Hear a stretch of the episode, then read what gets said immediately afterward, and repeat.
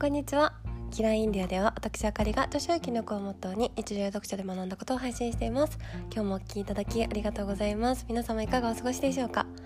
はいあの最近ですね。インドは寒くてあのインド寒いってイメージあんまなくないですか？めっちゃ寒いんですよ最近。もうお布団とか大きいのないと起きちゃうぐらい夜中。とっても寒いです。かあの大気汚染レベルがやばいんですっていう話を、まあ、先日させていただいたと思うんですけど本当にやばくてですね。なんか雨が降らないので全然こうリセットされないんですよ。でなんか政府もいろんな対策を講じているみたいなんですけど世界最悪の大気汚染レベルなので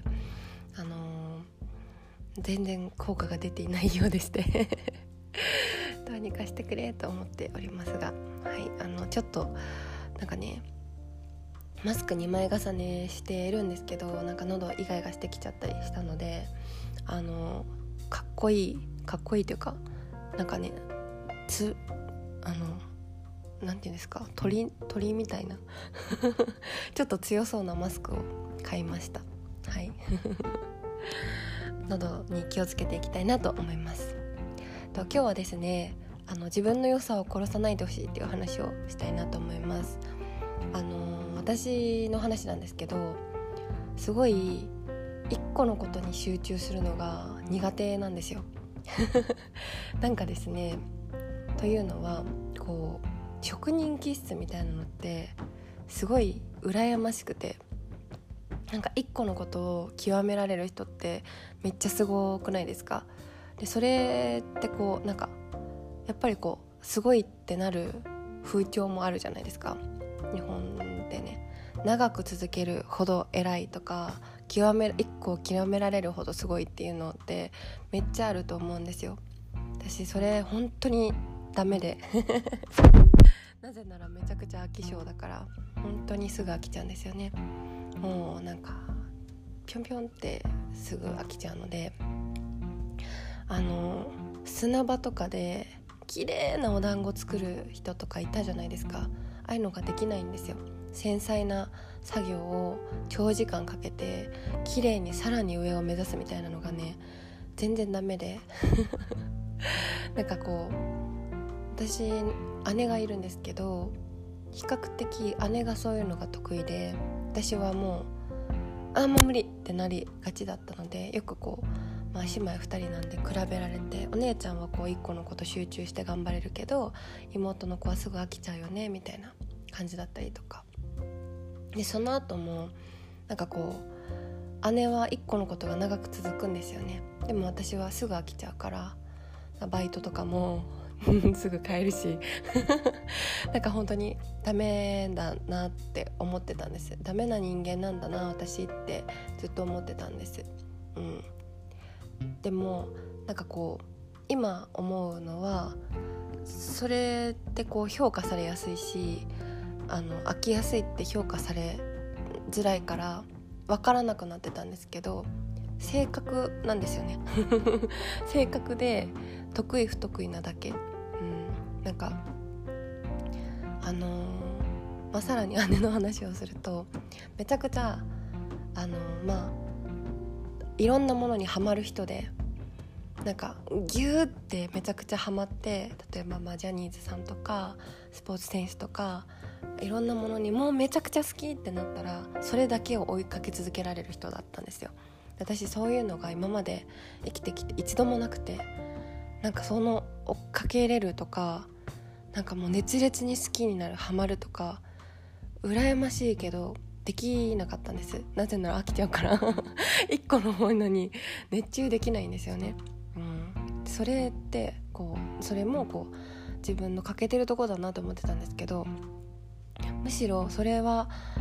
なんかそこにはない私の良さがたくさんあったことに、まあ、気づくんですよ後ほど。でそれはですねこう例えばこうお姉ちゃん姉はすごいいろんなものをこう熱中して一個のものに熱くなれる気質だけど私はいろんなものに興味が持てるしあの興味の幅が広い幅広いんですよね。だから知識で言ったらいろんなことに精通してるのは私の方だったりするしなんかこういろんな教科の点数が平均的に良かったりとかしたりとか。ね。さらっとやるのは得意だったりとか。なんかあといろんなものへのハードルが低いから簡単にこう飛び込める。自分では当たり前だと思ってたけどあの未知の環境に飛び込むとか、まあ、バイトすぐ変えるとかも違う環境にポンって入れるのが全然苦じゃないんですよ。だからそれは自分がダメだって思ってたところはすごい自分の良さでもあってなんかこう確率的にそうじゃないといけないって思って自分の良さをねあの足りないものだと私は思ってたので続かないっていう能力がでもそれはただ単純に続く人ってそれが好きだから続いてるだけであの別に私の良さは他にあって私の魅力は違うところで発揮されてたんですよ。うん、何が言いたいかというといろんな人のタイプってもともと違くて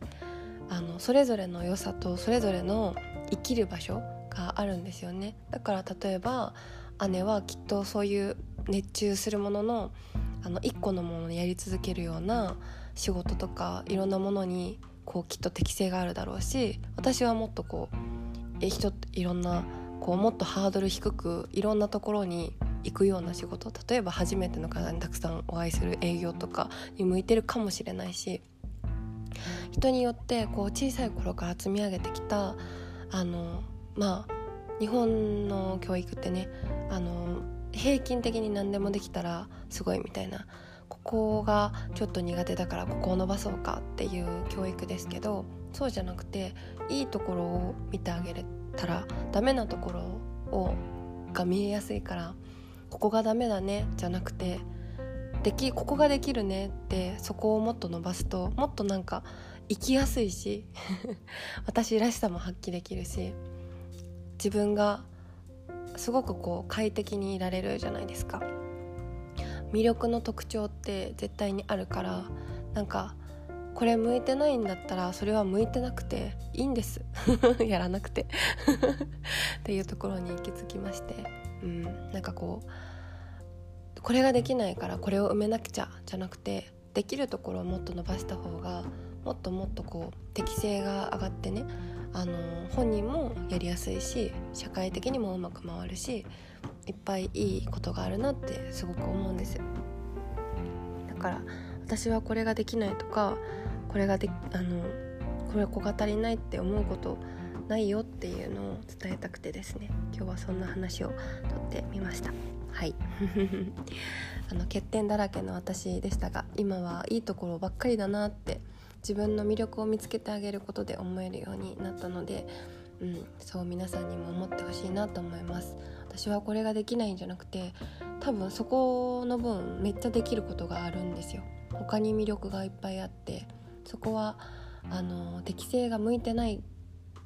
いんですけどリスクヘッジがめっちゃ上手な人あの民族なので日本人って。だから足りないところに目がつきやすくてそこばっかできないって思っちゃうんですけどできるところをもっともっと見てあげるとどんどん生きやすくなるし